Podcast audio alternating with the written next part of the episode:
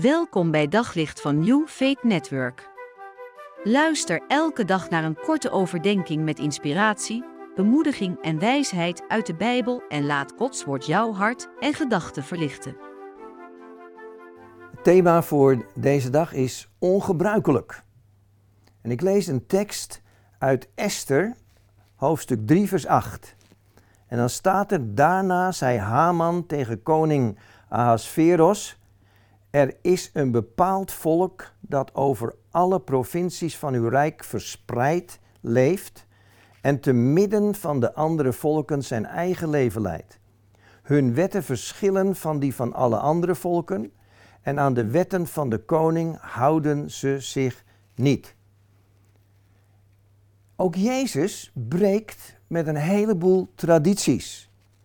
Als ik naar Jezus kijk, dan denk ik, hij heeft hele andere wetten wetten van het koninkrijk. Hij wandelt op het water. Hij spreekt tegen bomen en vissen en tegen de wind en de golven. En alles reageert op zijn stem. Hij verandert zelfs een begrafenis in een opstandingsfeest.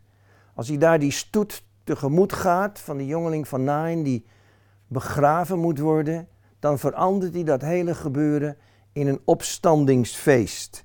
En hij zegt, jongeling, ik zeg je, sta op. En het wordt een prachtig wonder. Wij houden van traditie. En soms is traditie echt niet slecht. Menselijke tradities hebben vaak ook nog wel iets goeds in zich.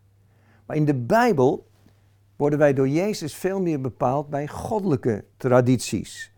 En een goddelijke traditie houdt altijd rekening met het onmogelijke. Jezus is gespecialiseerd in onmogelijke dingen. En als Jezus dan ook zijn discipelen, zijn leerlingen opleidt, dan laat hij ze ook steeds weer zien, houd rekening met bovennatuurlijke ervaringen. Dat is ook de reden waarom Simon Petrus op een gegeven moment zegt, ik zou ook wel eens op het water willen lopen. Ik zou dat ook wel eens willen meemaken. En dan zegt Jezus, ik denk tot zijn verbazing, prima, kom maar, maak het maar eens mee. Ik kom met andere regels, ik kom met andere wetten. En jij mag gaan leren leven vanuit de regels en de wetten van het koninkrijk van God.